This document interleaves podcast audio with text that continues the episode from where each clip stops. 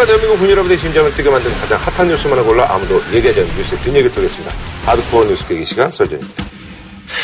16일자, 그러니까 지난주죠? 후보 등록이 이제 끝났습니다. 오늘 이제 그 동네를 이게 다니는데, 어, 선거운동이 시작됐구나 하는 것들이 곳곳에서 느껴지더라고요. 그래서 이번에 준비한 주제.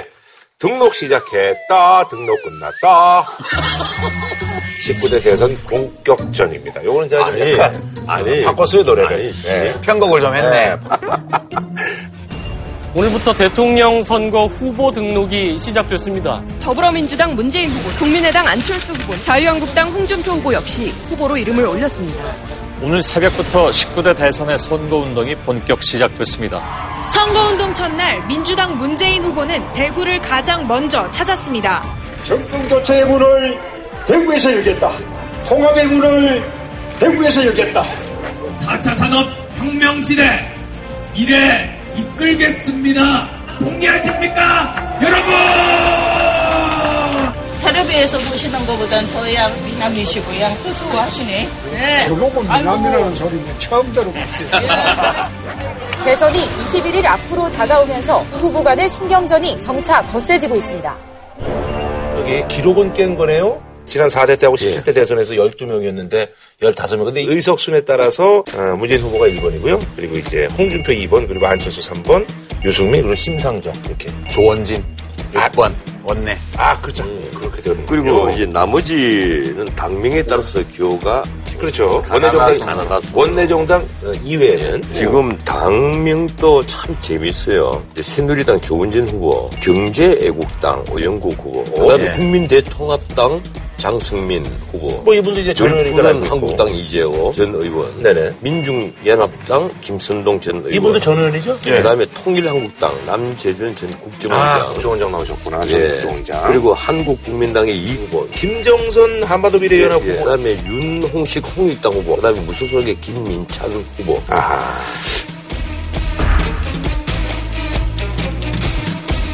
강골수님이 빠졌네. 하경영 씨. 내 눈을 바라봐. 그분이 빠졌네. 내 눈을 바라봐 넌 행복해지고 내 눈을 바라봐 넌 건강해지고 허경영을 불러봐 넌 웃을 수 있고 허경영을 불러봐 넌 시험 합격해 내 노래 불러봐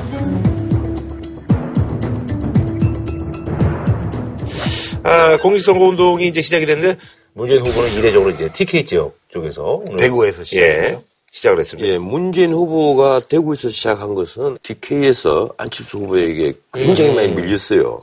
예, 이래서 아마 대구 지역에서 통합을 얘기를 하면서 대구에서 시작을 한 것 아니냐. 그러니까 지금 뭐 여론조사가 정확치는 않지만 문재인 후보가 안철수 후보에게 최근 들어서 뒤지고 있는 유일한 지역이 대구 경북이에요. 대구 경북이군요. 그러니까 자기가 가장 약세를 보이고 있는 지역으로 가서 거기서부터 정면 돌파하겠다 이런 의지 표현? 문재인 후보는 통합 얘기하면서 대구, 그리고 안철수 후보는 안전을 얘기를 하면서 인천에 가서 이제 VTS 해상교통관제센터 거기를 방문을 하는 게 시작이고 홍준표 후보는 이 가락시장에 가서 서민 예, 대통령. 서민 대통령을 강조를 했고 유승민 후보는 서울 종합방재센터 아 하. 예, 근데 역시 이제 이 세월호 기억식과 맞물린 것 아니냐. 그다 요새는 이 인천에서 안전을, 예, 안전을 강조하는 거. 요새 이벤트는 인천에서 시작을 했죠. 예, 예. 이제 왜 인천 상륙작전, 아하. 역전승, 아, 그리고 대한 이. 심상정 후보는 지축 차량 기지를 고양시에 있는 네네네. 본인의 지역하고도 좀 가까운 곳이기도. 오늘 말이죠. 굉장히 그 화제가 됐던 게 안철수 포스터 해가지고 그 예전에 이제 뭐 이제 광고 천재 이태백이라는 드라마의 실제 주인공이기도 했던 이재석이라는 그 이제 광고인이 기획을 한 거라고 그러는데 그게 화제가 됐는데 여러 가지 의견들이 있더라고요. 그게 그분이 직접 만든 건 아니라고 얘기를 음. 했고요. 아, 그냥 그냥 아이디어만? 예, 조언을 했다고 아. 그러죠. 그러니까 메시지를 줄이고 이미지 위주로 해서 가라는 어드바이스를 했다고 그래요. 이 과거에 네네네. 노무현 대통령이 당선되었을 때 네. 포스터 보면 당명이 없어요. 사실 있긴 있는데 음. 조그만 글자로 민주당 있고 앞에 뭘 강조했는가 하면 국민 후보라는 걸 강조를 했습니다. 음. 네네네. 그 노무현 후보가 이회창 후보에게 밀렸잖아요. 음. 그래서 국민 후보라는 것을 강조를 함으로써 일종의 좋은 프레임, 프레임을 딱 만든 것이 나는 음. 국민의 후보다. 음. 그런데 이번에 안철수 그 포스터가 당명을 빼버린 거예요. 그리고 이 합성어로 앞에 국민이 이긴다. 이런 것을 이제 집어넣는데 옛날에 우리 어릴 때는 이 포스터를 보면 참 근엄한 예, 사진이잖아요. 맞아요. 예. 입을 꽉 다물고 그렇죠. 막 이게 눈에 힘을 주고 아주 근엄한 이제 자세로 있는 포스터였는데 어느 때부터 사람들이 이제 웃는 모습, 이를 다 드러내고 웃는 모습들이 포스터에 네네. 딱 깔리기 시작합니다.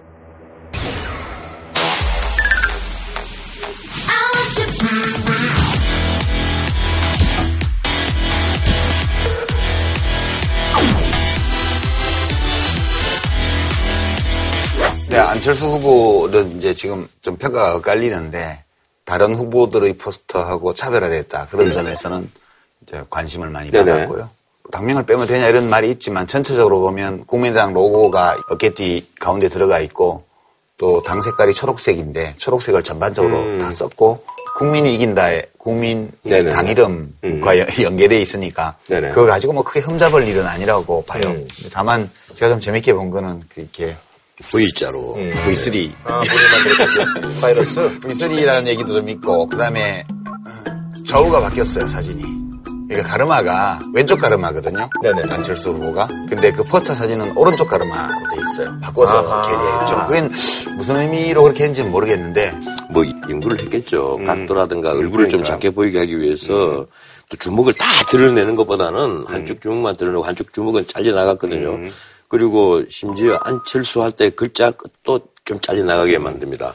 굉장히 현대적 감각으로 이 만든 포스터인데 사진을 쫙 나눠놓고 보면 왼쪽 오른쪽 두 분은 얼굴인데 중간에 딱 일고 있, 지 않습니까? 네네. 그래서 이겼다. 예, 튀어 보이죠. 일단 포스터를 쫙 보는 순간에 제일 먼저 그 사진이 눈에 들어오도록 만들어 놨죠. 근데 개인적으로 이제 두 분은 뭐 마음에 드세요?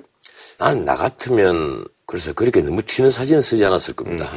대통령 후보는 사실은 인지도가 높은 사람은 포스터가 사실 큰 의미는 없어요. 신인들이나 아직 잘 알려지지 않은 사람들은 포스터를 통해서 자기의 존재를 알릴 수 있는 반면 지금 안철수, 문재인, 홍준표 이런 분들은 사실은 포스터로 그거를 해야 될 이유는 없거든요. 네네. 그런데 이제 안철수 후보의 포스터보다 눈에 띄기로 치면 조원진 후보 포스터가 곰돌이가 같이 나와요. 포스터에. 아, 저도 그 사진을 못 봤는데 그런데 어, 포스터는 네, 그게 제일 눈에 띄더라고요. 아니 얼굴이 알려진 뭐 분에게는 큰 도움이 되지 않는다는데 전혀 그렇지 않습니다. 사실은요 한 장의 사진이 유권자들에게 각인시키는 이미지는 대단합니다. 대단한 예. 효과가 있는 거예요. 논문으로 검증된 바는 아니지만 어떻든 득표에 상당한 영향을 미치는 건 사실이에요. 근데 어쨌든 이제 튀니까 찬반은 뭐 당연히 있을 거고. 근데 개인적으로는 어느 포스터 사진, 그래도 뭐 여러 가지 인물이라든지 이런 것들 봤을 때. 사, 사진빨 뭐 이런 거 봤어요. 조원진. 조원진. 네, 그래서 저는. 저는 예, 홍준표 후보 사진을 뽀샵을 너무 많이 한 것 아니냐 이런 느낌을 내가 이 강렬하게 받았고 사진으로 보면요 솔직히 말해서 안철수 후보가 성공한 겁니다 포스터는요 이 왜 그런가 하면 보는 사람들에게 아 승리의 후보 이 이미지를 계속 심어주거든요 일단 노이즈 마케팅 성공한 것만 해도 성공한 거지 뭐. 일단 아이디어가 굉장히 돋보였다 음. 다만 다섯 후보의 메인 슬로건은 현재 다섯 후보가 처해 있는 상황과 상황과 위치. 예. 자기가 이 대선에서 이루고자 하는 목표를 잘 보여줘요.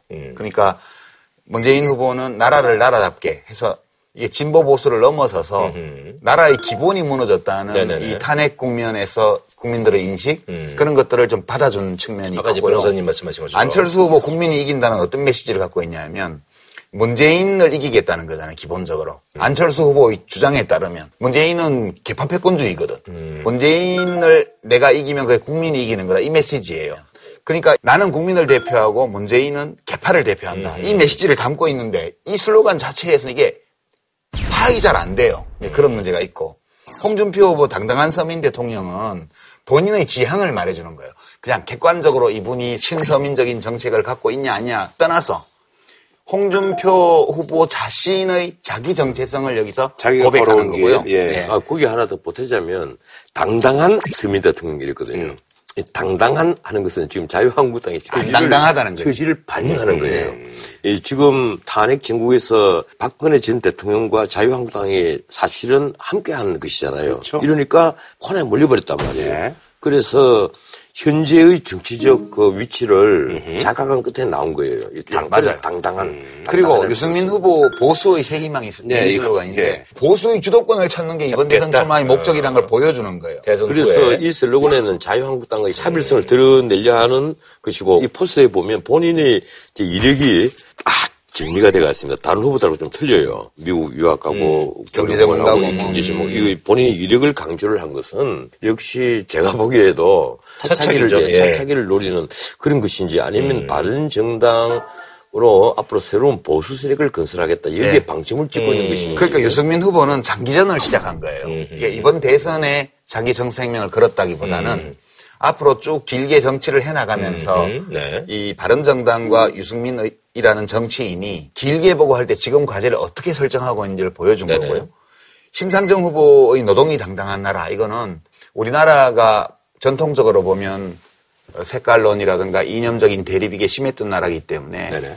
노동자라는 말도 한때 못 쓰게 했잖아요. 근데 일하는 게 원래 우리 인간에게는 제일 당당한 일이잖아요. 그렇죠. 래서 이런 진보 정당의 중심 가치가 어디에 있는지를 시민들에게 이제 말하는 거예요. 그래서 전체 이 슬로건들을 보면 진짜 각 후보들이 현재 처해 있는 상황과 중장기적인 지향, 현재의 과제를 어떻게 인식하고 있는지 이런 것들을 잘 압축해서 보여주는 나름 거라고 뭐 봐요. 고심 끝에 다잘 네. 내놓은 거 아니에요? 아니, 자, 결론적으로 보면 참 슬로건 하나는 내가 보기엔 다 실패했다. 아, 실패예요? 예, 어. 저는 실패했다고 봅니다. 저는 다 예, 괜찮던데. 다른 후보들하고 차별성을 보이면서 대중을 흡인하는 아하. 예, 압축되고 강렬하고 기억에 남을 만한 슬로건은 보이지 않았다. 굉장히 어려운 건데 어쨌든 그런 걸 예. 해내야 된다는 말씀. 슬로건에 대해서 얘기를 하자면 이 슬로건은 우리가 정치 행위에 있어서 선전 부분이거든요. 나치처럼 슬로건을 적절하게 이용을 한 그러한 정권이 없었어요. 나치가 말하는 슬로건이 뭔가 하면 정보의 단순화 반복이에요. 단순화 반복. 그 후보에 관한 정보를 단순화시키고 그걸 반복을 하도록 하면 그 많은 사람들이 그 슬로건에 익숙해지고 그 슬로건에 대해서 호감을 갖게 되면요. 어떤 현상이 생기는가 하면 우리 모두가 똑 같이 잘못 생각할 리가 없다. 어떤 공감대가 확산이 되는 거예요. 슬로건은 어떻든 본인의 어떤 이미지 혹은 생각, 정책 이런 것들을 굉장히 단순화하고 반복하기 좋게 만들어야 된단 말이에요. 핵심적으로 가장 성공한 그 슬로건이 뭔가 하면요. 노무현 대통령이 2002년 대통령 선거에서 리어커를 끌고 땀을 닦는 모습이에요. 이 국민이 대통령입니다 하면서 이 리어커를 끌고 가는 그 이미지가 공감대를 굉장히 확산을 시킨 거예요.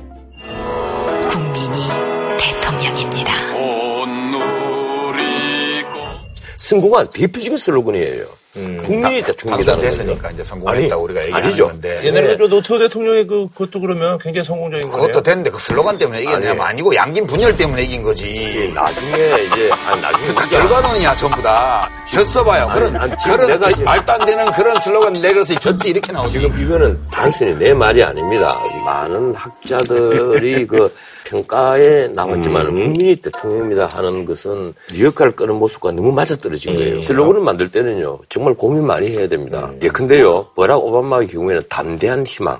다른 분들이 우리나라에서 써먹었어요. 담대한 진보. 뭐 이러면서 진보는 원래 담대한 건데. 근데 이제 몰라요 이거. 이제 선거 해봐야 알아요. 그러니까 선거 끝나고 나면 진 사람 슬로건은 다 실패했다 그러고 이긴 사람 슬로건은 다 성공했다 그래요. 슬로건부터 실패하기 때문에 패배하는 겁니다. 슬로건이 다른 후보들에 비해서 성공적인 후보들은 반드시 승리를 하게 되어 있는 거예요. 그만큼 슬로건이 중요하다. 중요하다. 그런 면에서 볼 때 다섯 후보들이 쭉 한 걸 보면 정말 과연 자신에게 유리하게 제대로 알린 것인지 그리고 상대방보다 여러 가지 이슈를 먼저 선점한 것인지 한번 각 캠프에서 짚어봐야 될 거예요. 네. 내가 보기에는 허점들이 너무 많아요. 알겠습니다. 아, 그리고요, 사실요, 지난주에 SBS에서 이제 공개를 했는데요. 예, TV 토론에 많이 화제가 되고 시청률도 굉장히 높았고요. 우리 썰전이 고객을 많이 뺏겼어요. 아니 지금 이 다섯 후보 토론을 마치고 다섯 후보에게 물어봤거든요. 본인을 제외하고 누가 가장 잘했느냐. 네. 이러니까 유삼, 시, 네, 이. 맞아요. 그래서 유심히 이겼다. 아침에 제목, 일면 제목이 그걸 뽑았어요. 유심히 이겼다. 그게 좀 이상한 조사예요. 변호사님이 예컨대 문재인 후보고 제가 그러니까요. 저도 뭐, 그렇게 생각해요. 뭐, 뭐 안철수 후보다 이러면 나한테 물어보면 문재인 잘했다 그러겠어요. 그쵸. 안철수 잘했다 그러겠어요. 그러니까 뭐 아무래도 이제 뭐 어차피 당선될 가능성이 별로 안 보이는 뭐 후보한테 던져주는 거야 이렇게. 심후보나 유보 그렇지. 쪽으로. 뭐 그래서 이제 저도 이제 그 말씀을 별 의미가 없는 조사예요. 그러면 그게. 다만 이제 이 TV 토론이 재미난 게 네. TV 토론을 잘했다고 해서 지지율이 올라가는 게 아니에요. 아주 유명한 사건인데 2002년도 11월 가지나 토론을 했어요. 정몽준 후보하고 노무현 후보가. 근데 평소에 토론하던 거에 비하면 정몽준 후보가 엄청 토론을 잘했어요 그날. 아하. 그리고 끝나고 나서 캠프 분위기가 우리가 먹었다 이런 분위기로 자축 분위기였었어요? 주먹 흔들면서 어. 나갔는데 여론조사를 했더니 진 거예요. 엎어진 거야. 근데 워낙 그 정몽준 후보 눌변이라고 그렇게 얘기를 했는데 그런 이미지가 좀 강해서 그런 거 아닌가? 아니 근데 그날은 잘했거든. 그러니까 요컨대 그날 그러면 왜 그렇게 됐을까? 나중에 우리가 네네. 결과를 평가할 때 어떤 얘기가 나왔냐면 그날 노무현 후보가 좀 주눅이 든 듯이 그렇게 평소보다 어눌하게 하면서 사실 자기 좀 억울하다는 얘기를 계속 했거든. 자기는 예. 민주당 후보가 되기까지 엄청 고생하고 여기까지 왔는데 월드컵 4강 올라갔다고 해가지고 갑자기 축구협회장이 떠갖고 이렇게 단일화를 해야 되니 자기 좀 억울하다고 이 얘기를 몇 번 했어요. 네네네. 그러니까 이게 토론을 잘하고 안 잘하고 문제가 아니고 사람들이 그 토론에서 후보가 내놓은 메시지나 네네네. 그 사람의 비언어적인 표현, 음. 그러니까 얼굴 표정, 손동작, 뭐 어조 이, 런 것까지 다 감안해서 호감도가 움직이는 거예요. 그래서 말을 잘하고 토론을 잘한다고 표가 오는 게 아, 닌 거죠. 그런데 왜 문재인 후보는 유승민 후보라고 안 하고 유시민 후보라고 했을까? 저를 좋아하시나 봐. 마음속에 제가 있나 봐요. 나, 는 굉장히 그- 그 궁금해서 오늘 많은 꼭 물어보려고 그랬어. 마음속에 제가 있나 봐요. 아, 참. 아니, 언론사에서 홍준표, 유, 유시민 단일화 어려워 보여. 이렇게 보도들이 나와요. 그리고 이재용 부회장이라고 이재명 그럼 부회장이라고. 이제 경선이 끝난 지 얼마 안 돼가지고. 거기 많은 언론들이 있잖아요. 서장훈을 김장훈이라고 그래요. 김장훈 건물 이렇게 나와요.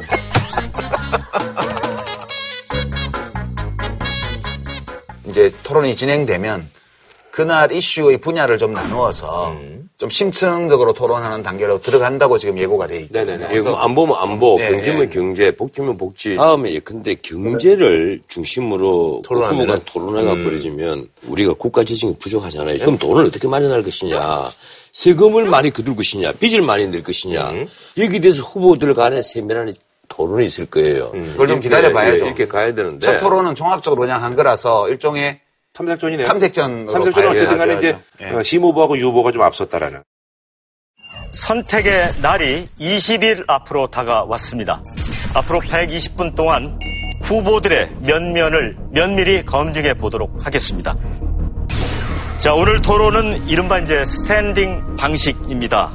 같은 분야의 시간 총량제, 자유 토론이 진행이 됩니다. 9분씩 후보들께 주어집니다. 문재인 후보님 단도직입적으로 좀 물어보겠습니다. 예.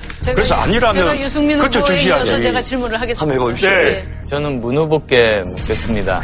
제가 그 문재인 후보한테는 하나만 더 묻겠습니다. 잠깐 제가 좀 설명 좀 드리겠습니다. 지금 문재인 후보께서 시간을 다 쓰셨습니다. 주도권 토론이 아니지 제가, 않습니까? 예, 그래서 계속 판단하시죠. 저는 답을 드리고 다시 다른 분에게 에, 질문을 하거나 할 권리가 있다고 봅니다만 마치 주도권 토론처럼 생각하시는 것 같은데 아니라고 조금 시간을 내려주십시오.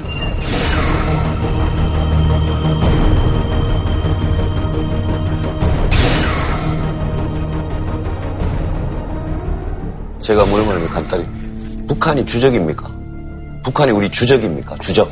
그런 규정은 대통령으로서는 할 일이 아니라고 생각합니다. 아니 아직 대통령 안 되셨으니까 지금 그래도 대통령이 될 사람이죠. 아니요. 대통령은 앞으로. 대통령 되시기 전에 풀어가야 될 사람이에요. 대통령 되시기 전에 우리나라 대한민국 국방부 국방백서에 북한군은 우리 주적이다 이래 나오는데 국방부로서는 할 일이죠. 그러나 대통령이 할 일- 말은 아니라고 봅니다. 아니 문 후보님께서 지금 대통령 벌써 되셨습니까? 그렇게 강요하지 마시죠. 왜냐하면 강요가 아니라 우리 유 후보님도 마찬가지로 대통령이 되시면 남북 간 문제를 풀어가야 될 입장이에요.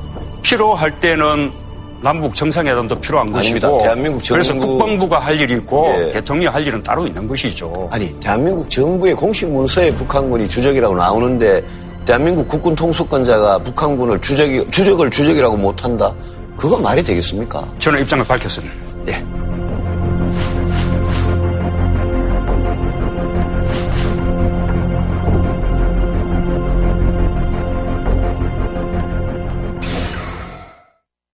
이 말에 대해서 거짓말 그거 책임지셔야 돼요. 그렇게 말씀하시면 안 되죠. 아니 지난번에도 책임지라고 하더만은 아니 도대체 이건 무슨 토론하면서 대북 협박하지 송금이 말라고 도대체 몇 년. 지난 얘기입니까, 여러분? 자, 잠깐만요. 네? 지금 네? 대북 송금이 도대체 몇 년 지난 얘기입니까? 자. 매 선거 때마다 그 대북 송금을 아직도 우려먹습니까? 국민들 실망할 겁니다. 앞으로 대통령 돼서 뭘 할 것인지를 말씀하셔야지. 그 선거 때마다 대북 송금 얘기 계속 재탕삼탕하면 그 무능한 대통령들이지 뭐예요, 그게. 안철수 후보님의 문제 저 인식에 대해서 어, 지적하고자 하는 것은 문- 문제 인식이면 여기 질문. 아, 아, 죄송합니다. 우리 안철수 후보님인데 그 어, 문자 폭탄이라든지 또는 그 저기 뭐 막말 같은 것들이 왜 양념이라고 하셨습니까? 우리가 경선 기간 동안에 후보들 간의 치열한 논쟁이 경선을 흐르게 하는 양념이라고 말씀드렸던 것이죠. 자, 됐습니다. 예. 확정 판결이 안 날 때는 당원권 정지 상태가 계속되는 겁니다. 기소인 동시에 당원권 정지죠, 홍 후보님. 아니 여기는 아예 시간이 없는데 왜 자꾸 말을 하게 해요? 네. 내 참 꼭 이정이 보는 것 같아서 내 주적은 적입니다. 아니 거기에 대해 설명을 좀. 없어, 설명을. 어이가 없어. 아니 유승민 후보님 모르시는가 보네요. 공짜밥 논란 일으켜가지고 밥그릇 빼- 다 뺏으셨잖아요, 홍 지사님이. 그거 아직 모르세요? 아니 참 참 어이가 없는 토론을 한다.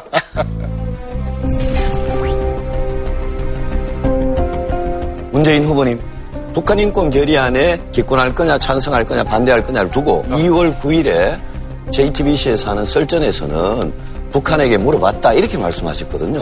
국정원을 통해서 북한이 어떤 태도를 취할지 파악을 해봤다는 것이죠. 그러면 2월 9일 날 그 설전에서 말씀하시는 건 어떻게 된 겁니까? 그럼 말 내용- 국정원 루트를 통해서 북한에게 확인했다 이렇게 말씀하셨거든요. 설전의 정확한 발언을 확인하십시오. 야, 저, 그렇게 저 그대로 읽어봤습니다. 언제 거기에 북한에 물어본다는 말이 아, 있습니까? 국정원을 통해서 북한에 확인했다 이렇게 되어 있습니다. 그렇지 않습니다. 북한의 태도를 국정원으로 하여금 판단하겠다는 것이죠.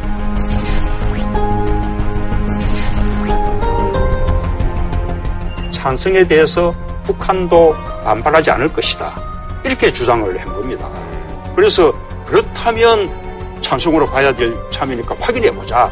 그래서 국정원이 갖고 있는 뭐 방법으로 어쨌든 국정원이 확인해 보기로 한 것인데 그래서 국정원이 갖고 있는 뭐 방법으로 어쨌든 국정원이 확인해 보기로 한 것인데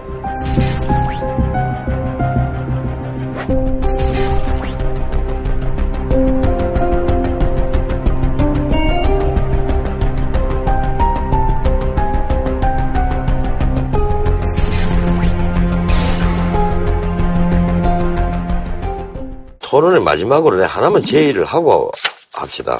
앞으로 우리가 참 세세백년 통치자를 뽑는 선거가 있을 것인데 네네.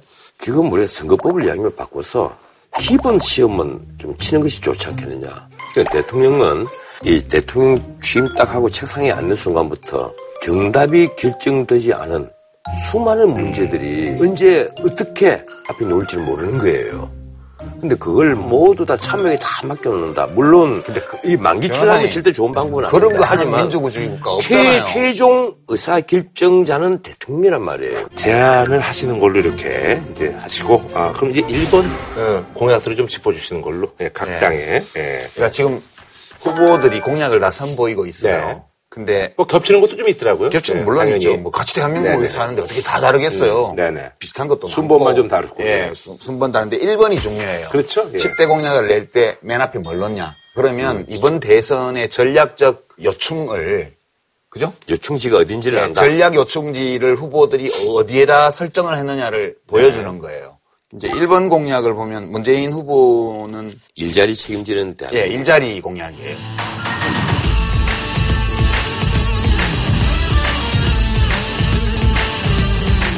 그게 논란이 많았는데 그, 어쨌든 근데 그게 중요한 건 그냥. 일자리 공약이 아니라 일자리를 책임지는 대한민국. 쉽게 말하면 큰 정부를 만들어서라도 정부가 책임지겠다. 정부가 이 일자리를 책임지겠다는 음, 네네. 거예요. 81만 개의 얘기가 있는 81만 거죠? 개뿐 예. 아니라 일자리 공약들은 문재인 후보가 계속해서 만들어내고 네네네. 있습니다.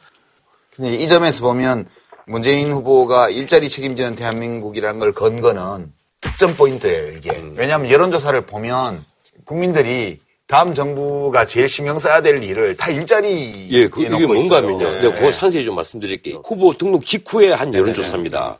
대중이 가장 그 신경 쓰는 부분이 어디냐 하는 그 여론이에요. 일자리 창출이 34.1%, 양극화, 20.6%, 세 번째가 중소기업 육성 20.4%, 그 다음에 재벌 개혁.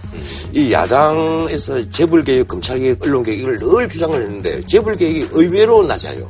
12.8%. 그리고 복지 확대가 9.8%. 그만큼 실업이 지금 큰 문제가 돼가 있는데. 그러니까 이, 이 공약의 내용이 얼마나 튼튼하건 음. 실현 가능성이 얼마나 높든지 뭐 재원 대책을 얼마나 냈든 간에 일단 국민들이 제일 급하게 생각하는 게 일자리 문제인데 네. 맞아요. 일단 일- 싹다 빼고 일자리 일하면 예, 이제 그러니까 일단 일자리를 국민들이 일자리 문제를 제일 걱정하고 있고 이걸 해결해 줬으면 하는 소망을 갖고 있는 걸 내가 알고 있어요. 라고 말을 붙인 거거든 이게. 그런 점에서 보면 좀 득점 포인트였던 것 같아요.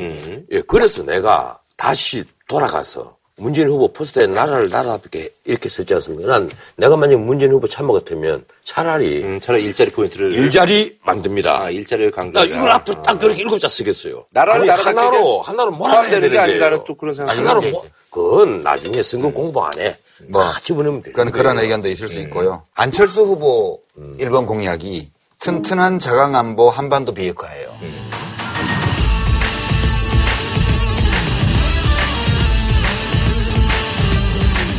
홍준표 후보 공약이 강한 안보, 강한 대한민국이에요.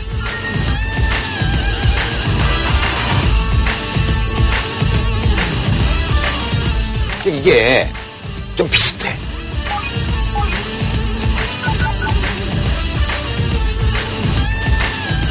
이제 보수를 가져오겠다 하는 건데. 안철수 후보 지지층이 이제 보수 쪽에 예, 이제 많이 안철수 있으니까. 후보는 지금 그렇습니다. 새정치 민주연합에서 민주당과 국민의당이 찢어졌잖아요. 네네. 근데 이 국민의당을 지지하는 것이 중도 성향에 가까운 진보를 포함한 중도 성향.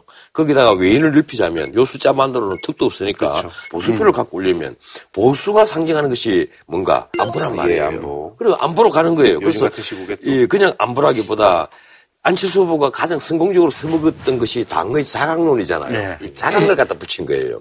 자주 국방 뭐 이런 것보다는 자강 안보 이게 훨씬 더 듣기가 좋더라. 음. 그래서 튼튼한 자강 안보와 한반도 비핵화 이렇게 하면서 그 밑에 뭐가 붙는가 하면 국방비 GDP의 3%까지 점차적으로 올리겠다. 그 이게 1번 공약이에요. 그러니까 안철수 후보가 이 대선에서 이기기 위해서 중도 진보 진보 쪽을 문재인 후보가 너무 강하게 장악을 하고 있으니까 거기서 싸워갖고는 이기기가 힘들어요. 거기가 레드 오션이니까 지금 보수가 틈틈없이 약해져 있으니까 이 소위 보수 유목민 이런 말도 나오잖아요. 이럴 때 여기 오십시오 하고 지금 문을 열어주는. 그러니까 안철수 후보의 이번 대선에서 선거 전략의 기본 방침이 어디가 있는지를 되게 잘 보여줘요. 예, 무조건 이 보수표를 얻지 않으면 안철수 후보는 미래가 없어요. 근데 기존에 네. 호남 유권자들이 봤을 때 이 1번이 약간 좀 익숙치 않을 수도 있겠네요. 그렇죠. 그런 면이 있을 수 예, 아니 그런데 GDP의 3%까지 국방비를 올린다 이것도 생각을 해봐야 됩니다. 아니 문재인 후보가 이 자리에서 이 국방비를 올릴 수밖에 없다는데 고민을 하고 있었다고. 음. 그러니까 문재인 후보도 역시 같은 기준은 있어요. 군을 현대화하고 강군을 만들겠다는. 근데 안철수 후보가 그거보다 먼저 선점을 해야 되니까 조금 더 올린 거예요. 3%까지. 네. 그리고 이건 일반 공약으로 가령. 우리가 3%까지 올리면 얼마냐? 한 50조에서 한 50한 5조 사이 앞으로 우리가 경제가 좀 발전한다고 봤을 때 그럼 지금 국방비가 40조가 되니까 한 10조 정도를 더 굳어야 된다는 거예요. 변호사님 이 공약은 마음에 드시죠? 나는 조금 이왕 생긴 김에 좀 더 쓰지. 한 3.5%까지 올려서 군을 현대화 만드는 김에 확실하게 좀 만들지, 만들면 좀 좋겠다. 그러니까 이 공약은 효과가 있는 것 같아요. 예. 우리 변호사님도 아, 효과가 있죠. 마음에 든대잖아요. 예, 효과가 있는 것이고 홍준표 후보는 솔직히 어떤 의미에서는요 안철수 후보에게 여기 딱 밀려버렸어요. 뭐라고 얘기했는가 하면 강한 안보, 강한 대한민국인데 전술핵을 재배치하고 그리고 상반기 사드 배치하겠다. 이게 주 내용이에요. 좀 더 나갔죠? 예, 더 나가긴 더 나가는데 핵 얘기 나왔으니까요. 세밀하지 않아 보이잖아요. 예, 근데 안철수 후보처럼 나는 GDP의 몇 퍼센트까지 국방비를 올리고 어, 이렇게 자강하는 안보를 만들겠다. 하는 거와 비해서 그냥 미국의 전술핵 재배치 요구하고 사드 배치하고 하는 지금 언론에 일반적으로 접근한 내용이란 말이에요. 그래서 홍준표 후보가 어려운 거예요. 이게 안철수 후보가 이 공약뿐만 아니라 지금 개성공단 재가동 문제에 대해서도 답을 안 하고 있죠? 네. 그죠? 그리고 사드 배치도 찬성적으로 돌아섰죠. 이 모든 행보가 보수적인 유권자들의 표를 모으는 쪽으로 지금 전략적으로 가 있기 때문에 여기서 이 전선에서 홍준표 후보가 지금 안철수 후보를 못 이기고 있는 거예요. 흥미로운 상황. 그래서 지금 저 홍보가 TK 찾아가지고 안 되면 같이 죽자. 뭐 이렇게 이제 절박함을. 충북 좌파 실어가지고 강남 좌파 찍는다? 강남 좌파 찍으면 안 되죠. 차라리 당당하게 홍준표 찍고 안 되면 같이 죽자. 그리고 이제 얼치기 좌파다. 내가 강남 좌파다. 아니 그렇지. 내가 홍준표 후보 같으면 나는 일본 공약을 이렇게 냈을 겁니다. 보수 확 바꿔놓겠습니다. 진짜 보수가 뭔지를 보여드리겠다는 이걸 나 일본 공약으로 내세울 겁니다. 왜 그런가 하면요. 우리 보수층이 보수라고 믿었던 새누리당이 무너지고 박근혜 대통령이 구속되고 하면서 보수 후보가 둘러 지켜지고 지금 거의 둘이 아니에요. 아 조원진까지 세 분이네요. 그렇죠. 세 분. 어, 푸른 한국당에 아, 이재호 후보. 네 그다음 또 남재준 후보까지. 남재준 후보의 다섯 분이네요. 예, 아, 보수 후보가 한둘이가 아니에요. 좀 많네요. 거기다 안철수 후보도 네. 보수 쪽으로 지금 와. 그렇군요, 그렇군요. 예, 그렇군요. 보수가 레드오션 돼버렸다니. 이 보수가 어떻게 가야 된다는 걸 홍준표 후보가 난 처음에 그걸 일본 공약으로 했어야 됐다. 그런 의미에서 홍준표 후보 진영에서도 좀 생각이 짧은 것처럼 보인다. 뭐 유승민 후보는 뭐 지금 뭐 유승민 후보는 아이 키우고 싶은 나라.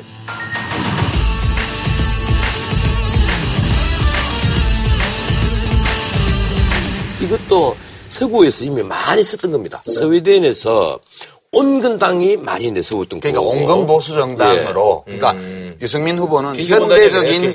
중도 보수 정당으로 바른 정당과 자기 자신의 입지를 앞으로 가져가고 싶은 체제 거예요. 개선하겠다는 얘기군요. 예. 근데 이제 이게 우리나라에서는 보수로 안 보이는 거지.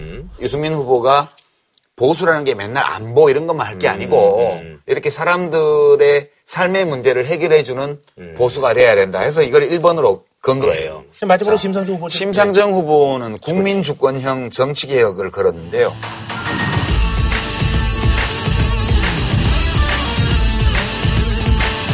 사실 피부에 가장 와닿지 않는 그렇죠. 이 일본 공약이에요. 그렇죠. 예.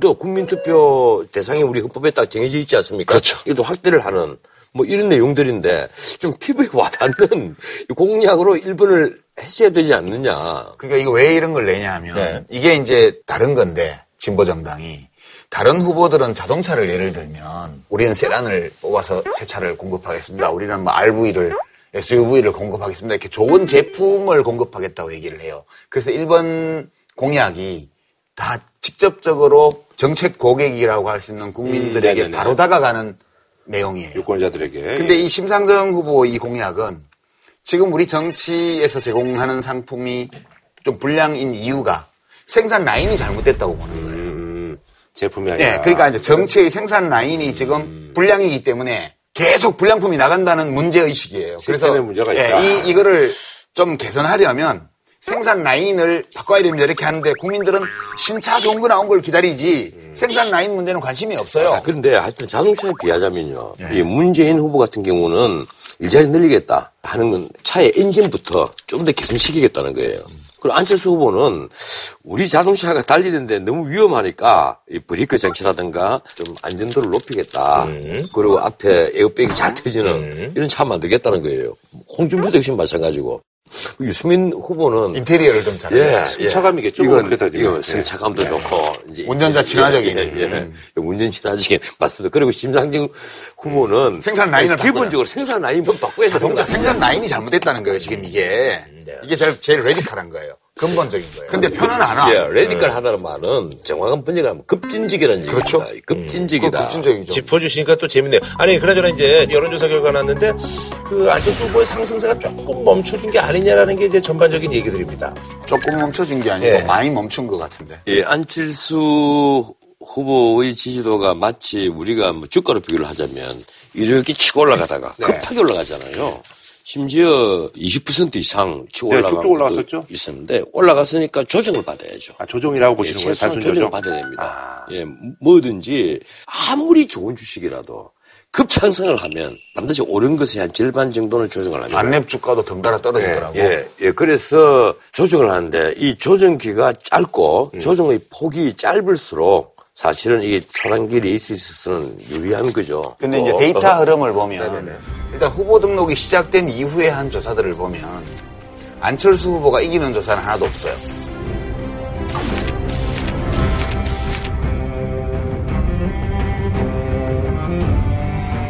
적은 경우에는 1% 내외 차이, 많은 경우에는 14% 정도의 그렇죠. 차이로 문재인 후보가 앞서는 걸로 나타나요. 근데 왜 이렇게 됐을까 이렇게 보면 저는 이제 두 가지 이유가 있다고 봐요. 첫 번째는요. 저는 이제 두 가지 이유가 있다고 봐요. 첫 번째는요. 소속 당의 차이가 나요. 그러니까 이게 우선 한쪽은 119석이고 한쪽은 39석 안철수 후보가 사퇴를 했기 때문에 그러니까 이게 40석도 안 되는 당 가지고 집권해가지고 뭐 하겠냐 이제 이런 것도 있고요. 안정감을 주지 못한다. 네, 그 다음에 이제 지금 선거가 임박하니까 이제 진지해지거든. 그럼 이제 정책세 일절을 하는데도 지금 양당의 실력 차이가 나요. 그러니까 안철수 후보의 공약을 찾아보려면 당 홈페이지에 접속하거나 안철수 후보 홈페이지에 접속해서 딱딱하게 써진 문서들을 읽어야 돼요. 근데 민주당 쪽에서는 지금 무슨 1번가 그런 사이트를 만들어 가지고 거기를 가보면 비주얼 좋게 이렇게 만들어 가지고 굉장히 쉽게 쉽게 그 내용을 이해할 수 있도록 해서 세일즈를 하고 있어요 지금. 두 번째는 안철수 후보에 대한 검증인데요. 네. 이게 이제 4년 5년 전에는 출마하려다가 안 했기 때문에 그렇죠. 그냥 네. 넘어갔고요. 그 다음에는 국회의원만 했기 때문에 또 넘어갔고요. 그 다음에 한 3주 전까지만 해도 지지율이 10%도 안 되는 상황이었기 때문에 별로 누가 시비를 안 걸었어요. 네, 언론의 어떤 뭐 검증 대상이 좀. 예. 근데 지지율이 확 치고 올라와서 이제 양강구도를 형성하니까 검증이 들어왔는데 여기서 이제 여러 가지 문제가 나온 거예요. 우리가 예비군 훈련에 안 간 문제라든가 김미경 교수가 의원실, 보좌- 의원실 보좌관들, 보좌관들을 사적인 일에 네네. 이제 동원했다는 예, 문제라든가 뭐 사과하고 이제 안 의원도 얘기를 했더라고요. 예, 이런 것들이 나오면서 안철수 후보 이미지가 인기가 좋을 때는 반칙하지 않고 성공한 사람. 그 다음에 성공하고 나서도 특권을 누리지 않은 사람. 이런 이미지가 있었는데 보니까 그 안내 BW 그 신조 인수권부 사채 문제 이런 게 나오면서 더 못 치고 올라가고 지금 정체 내지 약보합 이렇게 지금 간 거 아닌가 저는 그렇게 예. 분석해요. 지금 방금 이 홍보를 하는 어떤 홍보 전략 네. 혹은 또 이 검증 부분 때문에 안철수 후보가 밀렸다 이렇게 얘기를 하는데 난 그렇게 안 봐요. 결정적으로 영향을 준 것은 오히려 SBS에서 후보가 한 토론. 토론에서 약간 예, 좀, 예. 토론. 토론을 잘하는 후보로 이제 인식이 됐었는데 그렇지 거. 무슨 안철수 후보가 얼굴이 굳어 있었다.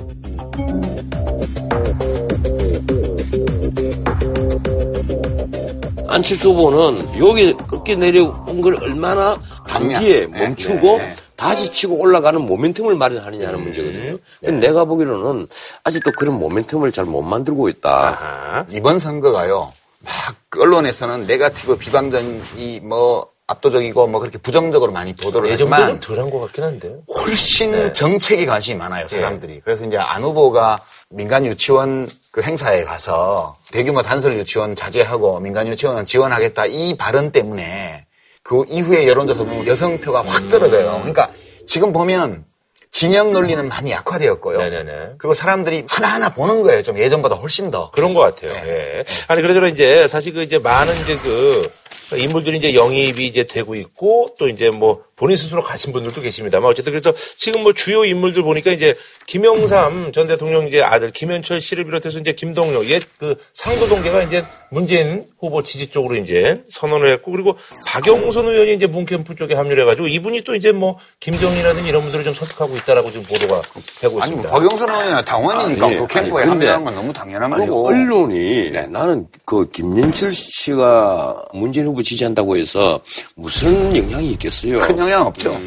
큰 영향 아무 영향이 없습니다. 김연철 씨 한 표밖에 없어요. 한 표라도. 아, 김동영 씨 두 표였겠네. 투표, 투표가 어디예요? 그러면 그냥, 그냥 지나가는 걸로. 예, 그러면 그 지나가는 표밖에 걸로. 없으니까. 예, 그냥 상징성, 아, 상징성이라는 얘기죠. 우리 언론에 심지어 방송도 이걸 코멘트를 하더라고 아나운서가. 하는 상징성이라는. 얘기죠, 뭐. 오히려 이분들이 보이고 있는 어떤 그 마이너스 효과도 만만치 않게 있는 거예요. 뭐 다음 주에도 또 짚을 기회가 있으니까요. 한줄평 예. 할까요? 예, 그럼 이제 한줄평. 한줄평으로 좀 마무리 짓는 걸로 하고. 네. 우리 지금 고민하고 있는 유권자 여러분께 지금부터 정책을 보십시오. 네. 한 줄 평 드리겠습니다. 선거를 선거답게. 네. 자, 사실 그 SNS상에 사실 뭐 괴담이라 가지고 15일 날 이때 이제 뭐 북폭설이 있을 것이다 뭐 이렇게 얘기가 있었는데 어쨌든 그날 핵실험은 사실 하진 않았고요. 열병식을 했는데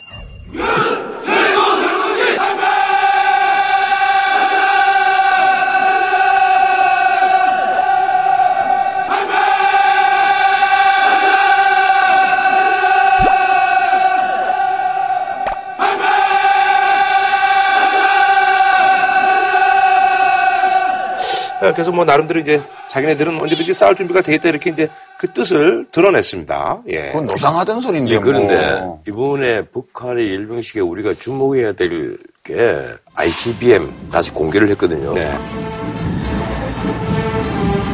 아니 뭐 있어요. 근데 이. ICBM을. 껍데기만 있다는 아니요. ICBM을 공개를 했는데 과거의 ICBM 이른바 KN-OA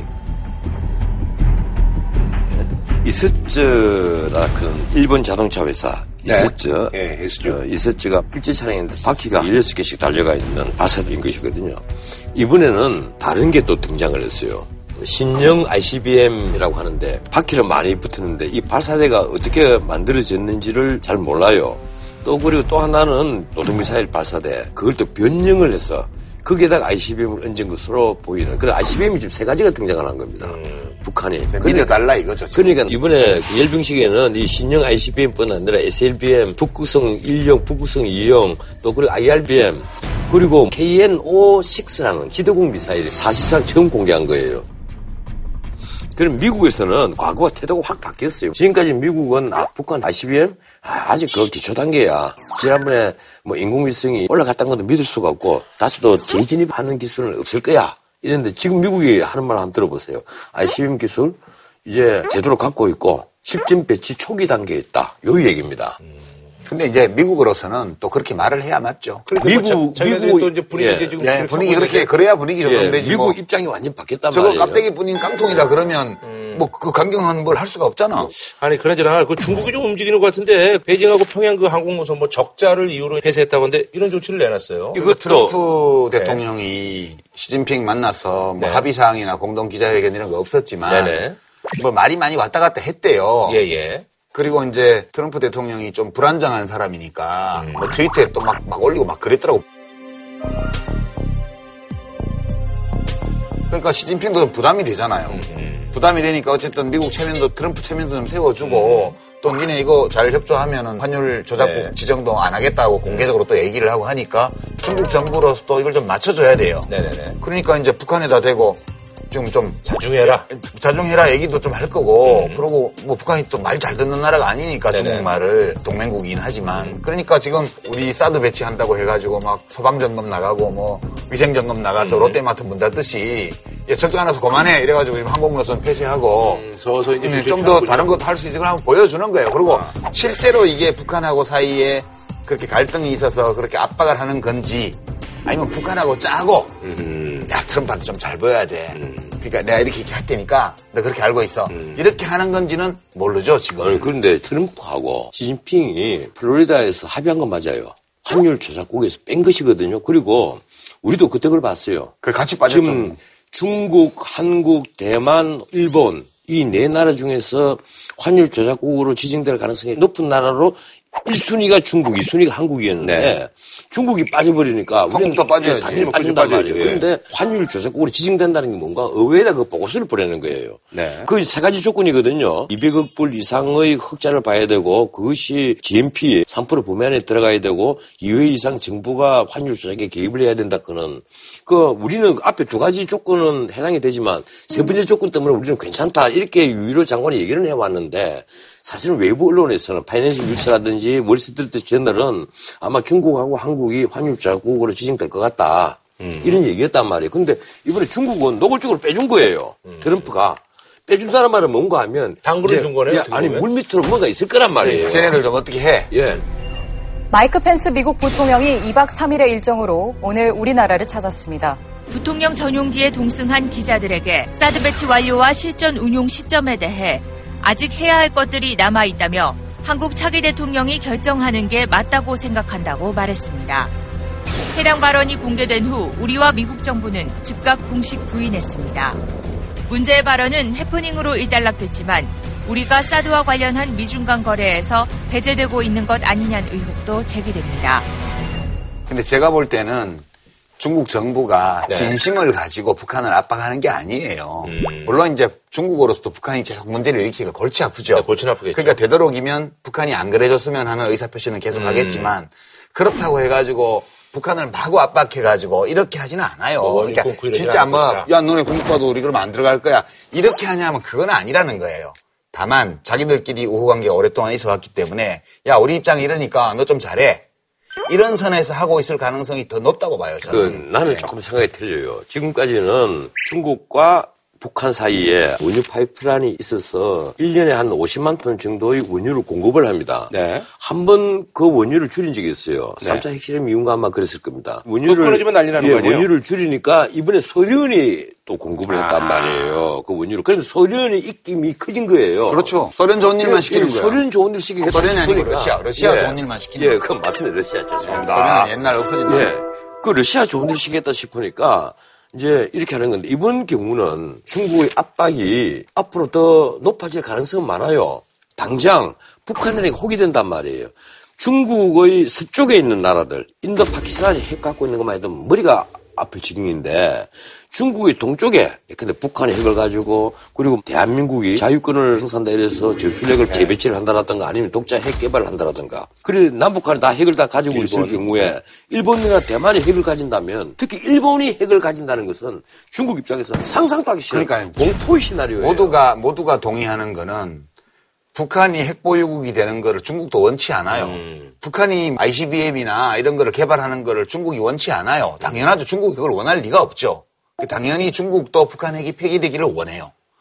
그러니까 지금 큰 틀에서 보면 북핵 육자회담의 틀이 이제 무너졌는데 다시 군사적 조처가 아니고 대화 협상을 통해서 북한 핵을 폐기함으로써 미국과 중국 사이에 불필요한 갈등을 해결하고 싶은 마음이 있죠. 중국 정부 당연히. 그래서 만약 이 우다웨이가 움직이는 것이 중국 시진핑하고 미국 트럼프하고 사이에 공감대가 있어서 움직이는 거라면 조만간 이 움직임이 다시 협상을 통한 북한 핵 문제. 해결로 진전될 가능성이 조금 있다고 봐요, 저는. 그래서 이제 큰 틀을 보면 그렇게 가는 거고, 그리고 그 과정을 가속화하기 위해서 트럼프가 지금 뻥카를 날리는 거고요. 그 그다음에 뻥카라고 얘기하지 마세요. 뻥카를 날리는 거고, 북한도 뭐 말로. 이제 말폭탄 던지고, 뭐, 선멸적 타격을 하겠다는 둥, 불바다를 만들겠다는 둥, 16일 이렇게 이제 미사일도 쏘고. 폭카로 치면 레이스를 하기 전에 블러핑을 하는 거예요. 근데 난 생각이 좀 다른 게 뭐, 북한은 블리핑 할 게 없어요. 뭐 있어야 블리핑을 하지.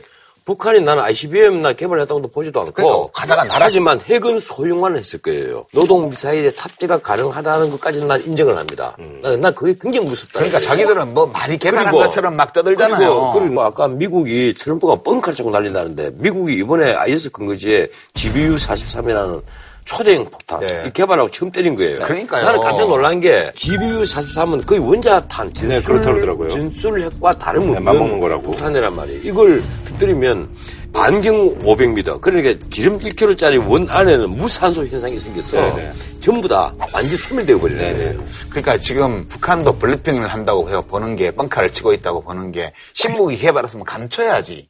그걸 온 동네 보라고 트럭에 싣고 막 자기들 행사하는데 막 가. 야, 우리 이런 거 있어. 이렇게 하는 거예요, 지금. 그러니까 우리한테 아니, 아니, 함부로 아니, 하지 마. 아니, 근데 어떻든 미국은 지금 칼빈선입니다. 그 함지기가 90대라는 데는 엄청난 그 그거 다 밝아도 나시티 입고 지금 거기다가- 갑바자랑 하는 거예요, 이거. 거기다가 이거 이거 하지도 못하면서 이거 하는 거야, 지금. 수준 예. 다 맞춰가는데 북한이 혹시 ICBM 같은 것을 다시 발사하는 도발을 행했을 때 그것을 격추시키겠다는 음. 의도를 나는 갖고 있는 것이라고 봅니다. 네. 어쨌든 내가 보기로 이번에 차제에 이 북한을 소멸시키는 것도 한 방법이 아닌가 난 그렇게 생각합니다. 그러니까 맨날 소멸을 하니까 저쪽에서 겁을 내잖아요. 네, 소멸 하는- 변호사님이 이 방송에서 지금 북한을 소멸시키자 이러면 김정은이 가격을 보다가 큰일 나겠다 저거. 아, 소멸 안 당하려면 아, 이렇게 아, 해야 돼. 이렇게 그래서 할거 아니에요. 지금 국익을 해치고 있는 거예요. 그래서 내가 한 줄 평으로 어, 한 가지 팁을 네. 드리려고 오늘 우리 조금 더 할 게 미세먼지 아닙니까? 초미세먼지. 아니 난 핵보다 미세먼지가 더 무서워. 아니 그러니까 아주 비닐봉지로 어, 잘 만들어진 초미세먼지 폭탄을 만들어서 이 북한이 수뇌부 있는 지역에다가 집중 변호사님. 확산을 시키는 거예요. 우리 날마다 그거 마시고 사는데 안 죽고 이러고 있잖아요. 아니 초미세먼지 한- 폭탄을 한 줄로 평하실 거예요? 아니면 안 할 거예요, 나. 넘어가는 걸로? 예. 네, 한줄 평. 아, 나도 할게. 네. 초미세먼지 폭탄을 만듭시다. 네. 나는 이 한 줄 평. 무능계는 짓지 않는다. 음, 네. 다음 소식으로 이제 넘어가도록 하겠습니다. 아, 미세먼지 요즘 심각하죠. 예. 그래서 이번에 준비한 주제. 언제까지 중국 탓만 하게 할 거야. 미세먼지가 갇힌 대한민국의 대책입니다. 오늘 아침 서울이 인도 뉴델리에 이어 세계에서 두 번째로 공기 질이 나쁜 것으로 나타났습니다. 3월까지 서울에서 초미세먼지 농도가 나쁨 수준까지 올라간 날은 총 14일이었습니다. 초미세먼지 평균 농도도 작년보다 훨씬 높습니다. 정부의 미세먼지 대책에 문제가 많다는 지적도 끊이지 않고 있습니다. 얼마 전에 그 보도가 됐는데 굉장히 좀 깜짝 놀랐습니다. 서울의 공기 상태가 야 이거 뭐 중국 베이징보다도 이제 안 좋은 걸로 나오니까요. 뉴델리가 제일 나쁘고 한국이 가장 나쁘다는 거는 인천도 안 좋더라고요. 그 3월 21일 날 아침에 재인 게 그렇다는 아 근데 거죠. 중국 베이징보다 이제 안 좋을지는 사실 그건 유도권을 딱 그렇지. 어, 어쨌든 어쨌든 기본적으로 안 좋으니까 그런 거죠. 그렇죠. 그잖아요. 그렇죠. 예. 국민들이 미세먼지, 초미세먼지 때문에 네. 스트레스를 엄청 받고 있어요. 네, 지금. 많이 받아요. 예. 뭐 날씨 좋아서 밖에 산책 가려고 그래도 겁이 나서 못 가고. 아, 실제로 그리고 저 야외 활동은 진짜 기침이 많이 아이들 나오더라고요. 학교에서 운동장 수업하는 걸 못하게 하고 이런 네. 데잖아요. 그러니까 이게 지금 이제 문제가 두 차원의 문제가 있는데 첫 번째는 실제 얼마나 심각하고 원인이 뭔가 네. 이걸 알아야 돼. 이걸 모르니까 지금 더 겁이 나고 원인이 중국에서 오는 건지 거예요. 진짜 아니면 네. 우리나라 뭐 자가 발전이 있는지. 예, 그러니까 이 미세먼지, 초미세먼지 오염의 정도가 어느 정도 심하며 음. 그 원인이 어디에 있는가? 네네네. 그럼 원인이 여러 개라면 각각 몇 퍼센트 정도의 원인이 있는가? 이걸 알면 어 그러면 이제 대책 세우면 되겠네 이럴 텐데 이걸 몰라요 지금 우리가. 주장도 다 다르고. 실제 종합병원에 있잖아요. 네. 호흡기 내과 환자가 엄청 많아졌대요. 굉장히 늘었습니다. 동네 내과 의원도 엄청. 예, 지금. 그 실제 이제 환자가 많이 늘어나는 거예요. 거기다가 이거는 뭐 정확한 근거 없는 얘기니까 사람들이 가령 요- 요새는 감기감 걸려도 잘 낫지를 않거든요. 네. 감기감 걸리면 오래 가요.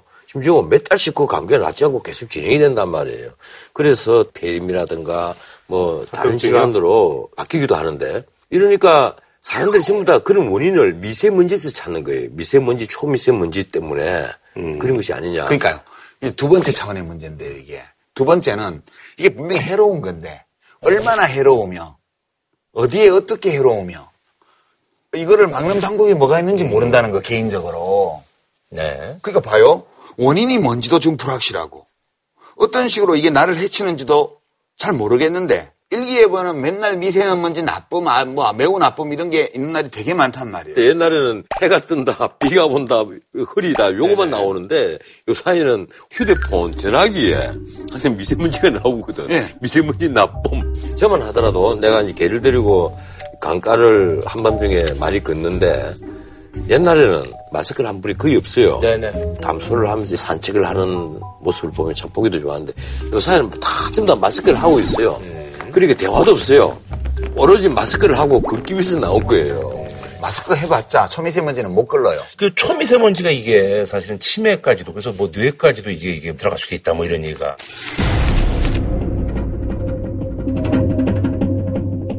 그러니까 이제 이게 일단 우리가 이 문제가 있다는 걸 몇 년 전부터 알아요. 네네 그렇죠. 어, 어느 날은 뭐 공기에서 먼지 냄새가 나기도 하고 하늘이 뿌옇고 네네. 앞이 잘 안 보이고 운전하는데 그런단 말이에요. 근데 이제 우리가 원인이 뭔지는 알아요.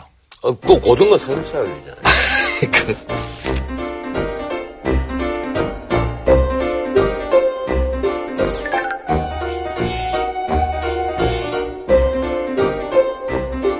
대체로 우리가 지금 전문가들 진단이나 언론의 취재나 이런 걸 보면 원인이 두 가지로 나요. 네.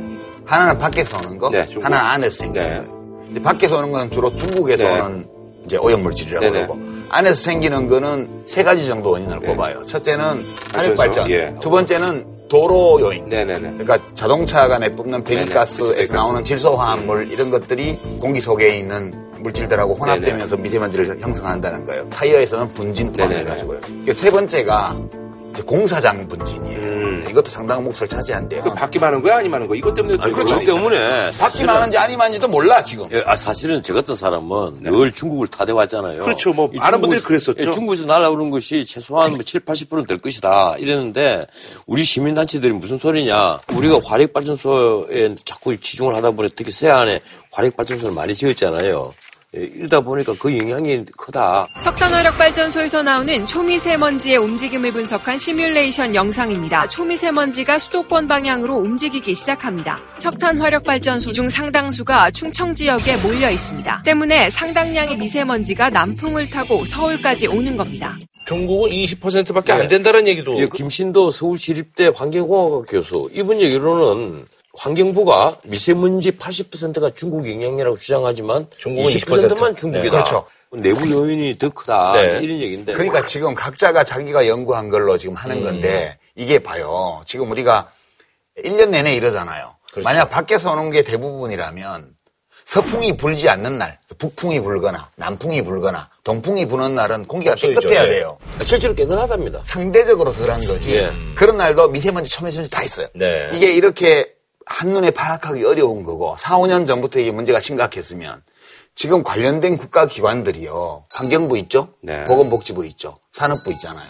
여기에서 테스크포스를 만들어가지고 전문가들을 모아서 우선 진단부터 해야 될거그 아니에요. 환경부가 진단해서 중국 영향이 80%라고는 공식적으로 냈지 않습니까? 그거 그냥 어디 연구원 그걸 지금 믿지 못하시니까 네, 못. 믿어요, 저는. 왜냐하면 상세 데이터도 안 나올 뿐만 아니라 이게 하려면 1년 내내 측정을 하고 1년 내내 연구를 해야 돼요. 저 궁금한 게 있는데 국내적인 원인에 발전소 있죠, 뭐 차량 뭐 이런 거 네. 있죠, 그리고 이제 공사 현장. 그거는 근데 다른 나라도 다 해당되는 거 아니에요? 다른 나라도 해당돼요. 네. 근데 이제 나라마다 공사장 분진을 어떻게 감독하냐가 다르고 예. 나라마다 자동차 배기가스 기준이 다 달라요.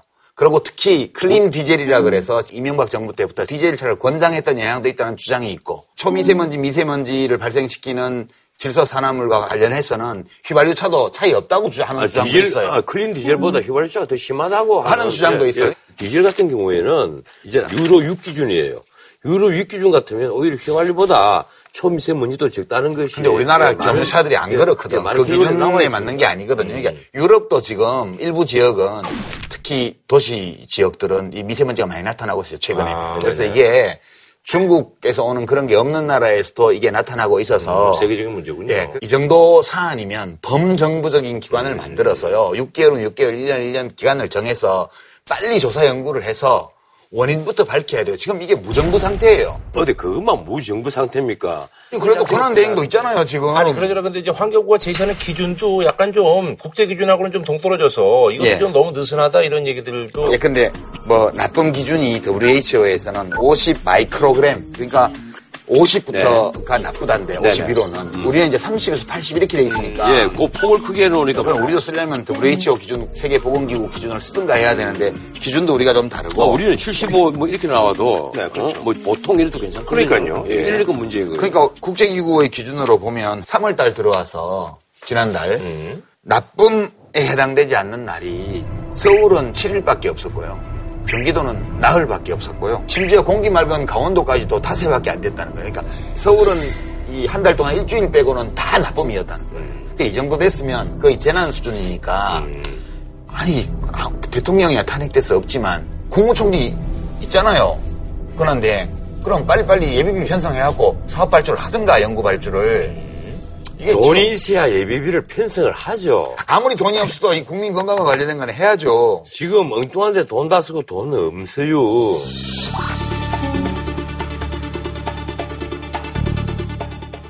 심상정 후보 같은 경우도 이제 미세먼지 관련돼서 이제 공약을 내기도 하고요. 아, 안철수 후보도 냈어요. 음, 무슨 아니. 뭐 공기 정화탑 세운다고.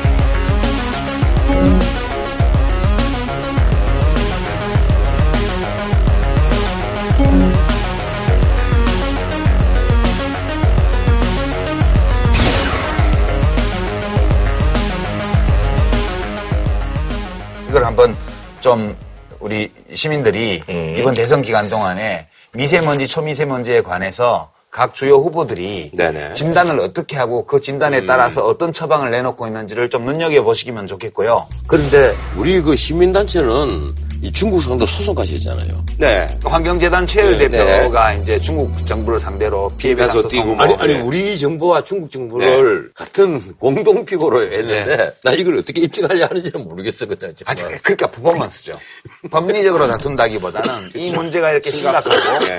두 정부가 책임감을 가지고 이 문제를 해결하기 위해서 서로 각자 노력하고 또 협력해라. 이런 뜻인데. 아니, 방송에서도 좀 퍼포먼스를 해서 계속 기침을 하시는 건 어떠세요? 이게 그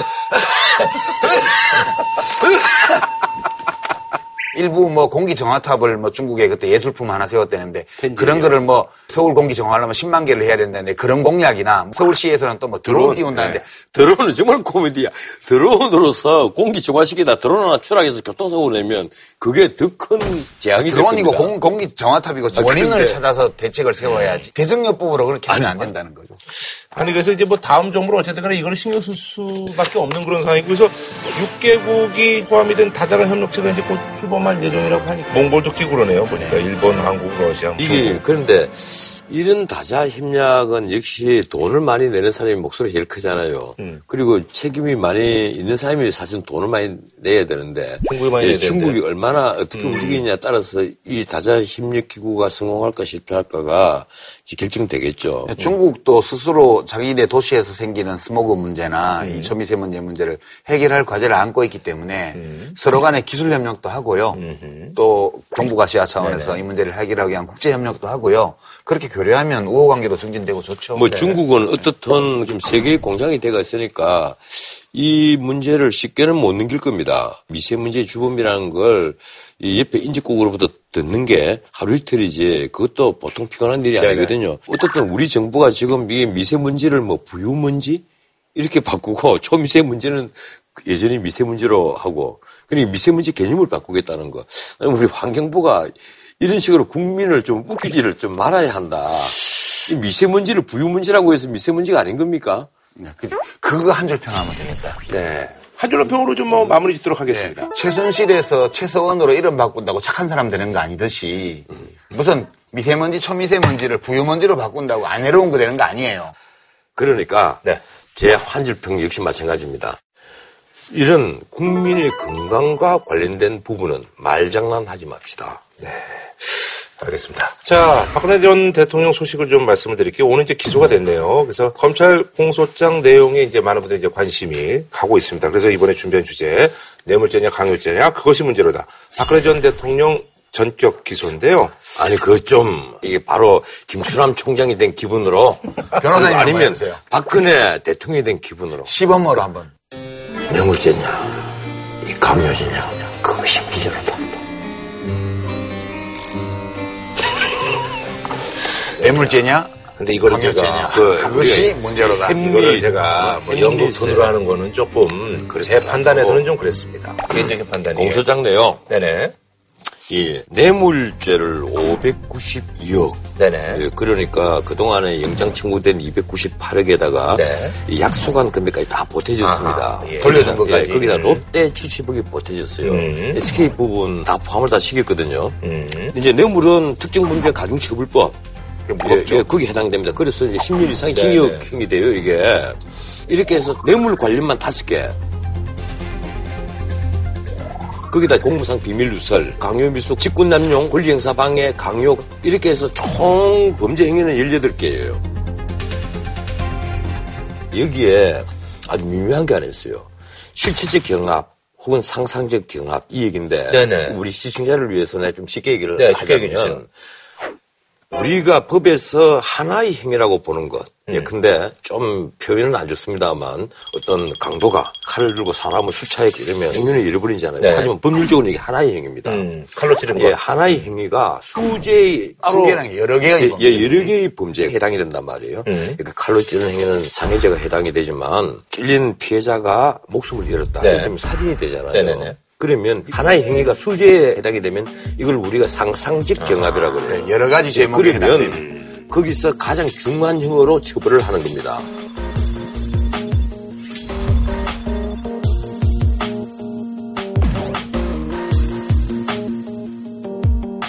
실체적 경합은 수개의 범죄 따로따로 존재한다는 거예요. 하나의 행위가 아, 아니고. 하나하나 다 이제 형량을 매긴다는 예. 얘기군요.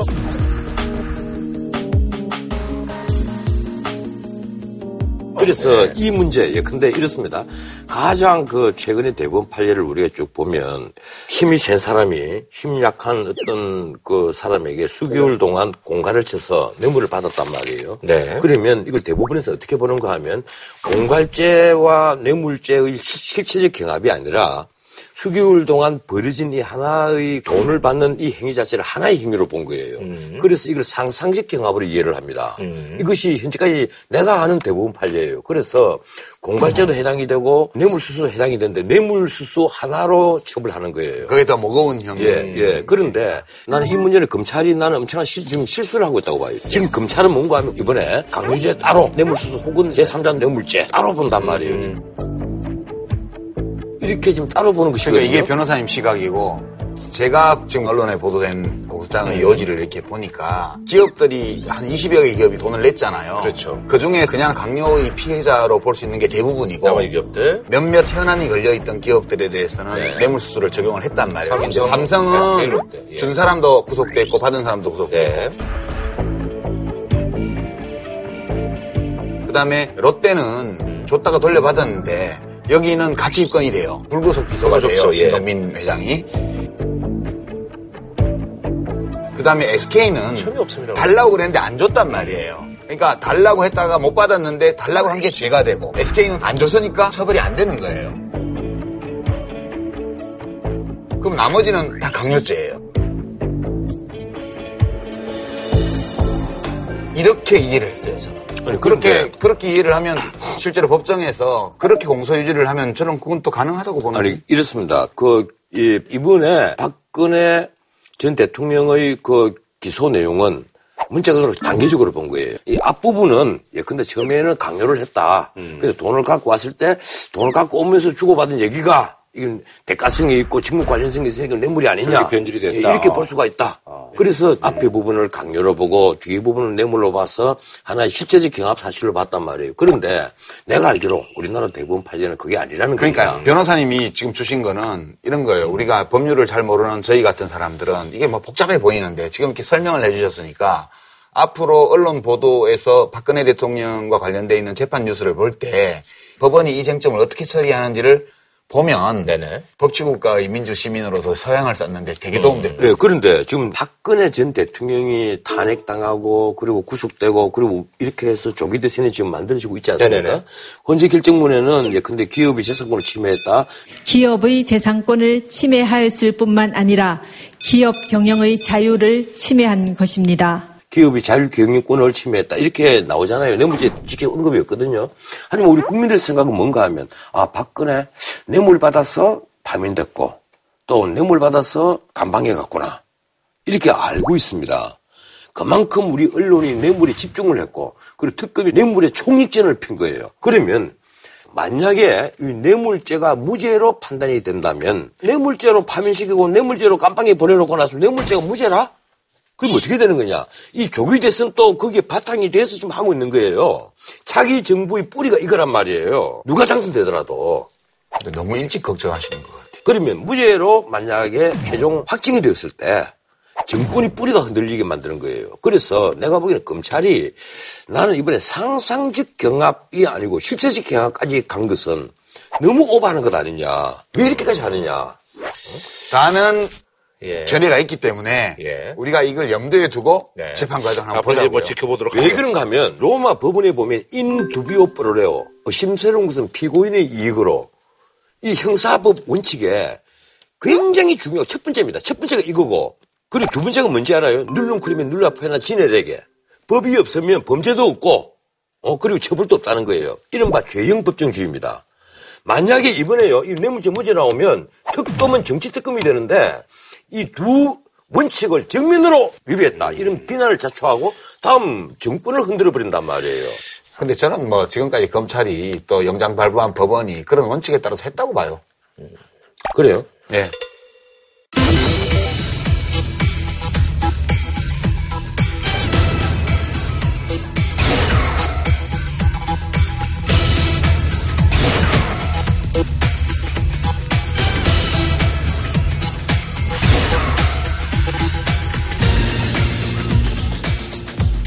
그리고요, 사실 이제 뭐 우병우 전 수석 영장이 이제 이번에 기각됐는데 여기 이제 뭐 검찰 측이 사실 몇 개뭐 빼고 빼고 그랬는데 뭐 검찰 측 얘기는 뭐 전략상 뺀 거라고 그러는데 전략상 뺀 정도가 아니고요. 검찰 요직에 있는 현직 검사들 이 문제가 될 수 있는 사항이 포함된 네. 건이요. 음. 그걸 다 제외한 거예요. 그러니까 이거는 전략적으로 판단했다고 말을 하지만 이때 전략은 검찰의 상층부를 보호하는 전략을 의미하는 거예요, 이게. 그러니까 이거는 검찰이 범죄 사실을 있는 그대로 밝히는데 초점을 둔 것이 아니라 적당한 선에서 우병우 씨의 혐의 사실을 정리를 하고 영장 청구를 했기 때문에 기각된 거라는 거죠. 법원에서 다행히 기각이 이걸. 우병우 씨가 포된 게 여덟 가지 사항입니다. 핵심은 직권남용 직무유기예요. 그렇죠. 근데 여덟 가지 사항에는 특검에서 수사한 다섯 개도 빠져가 있어요.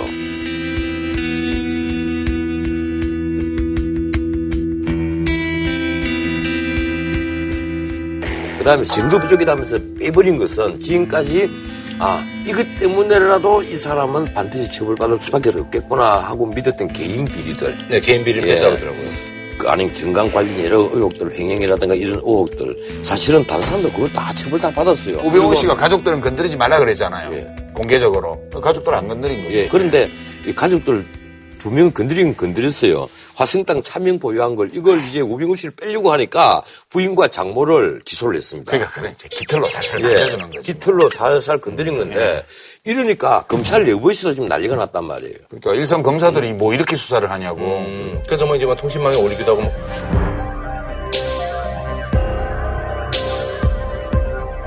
봐주기 수사를 넘어서서 검찰 조직을 보호하려 하는 것인지 아니면 과거에 우병우 사단이라고 비판을 받았던 우병우와 가까운 검찰 내 조직 그 자체를 보호하려고 한 것인지 그게 그거예요 지금. 근데 이거는 저기 왜냐하면 검찰 수뇌부가 다 우병우 사단이야 지금. 재수사 이런 것들이 나중에 이제 뭐 대통령 선거 이후에는 또 어떻게 될지 모르겠네요. 모르죠. 그건 뭐가 또 나올 수도 있죠. 이제 이- 이런 것들이 되게 일시적으로 권력기관이 묻어버리고 지나간 게 묻혀 있다가 일정 계기가 오면 어떻게 해볼 수 없는 정도의 증거들이 터져나오는 경우도 있어요. 다시 말씀드리지만 인두비오프로 의심스러운 것은 피고인의 이익으로라는 이 대원칙이 우병우 피의자에게는 철저하게 적용되었다.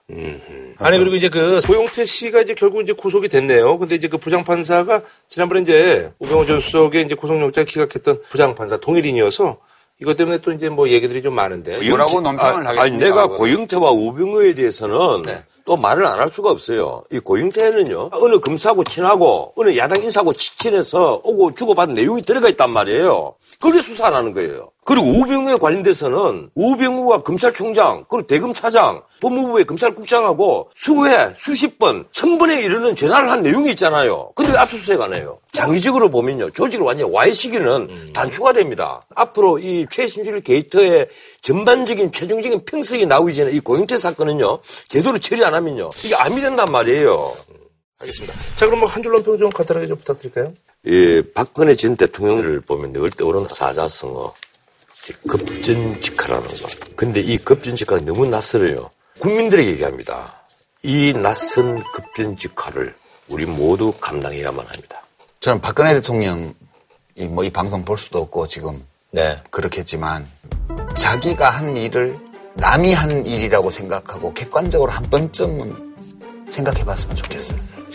알겠습니다. 저희는 다음 주에 찾아뵙도록 하겠습니다.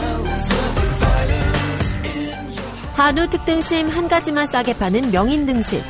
치킨의 별이 다섯 개, 티바 두 마리 치킨.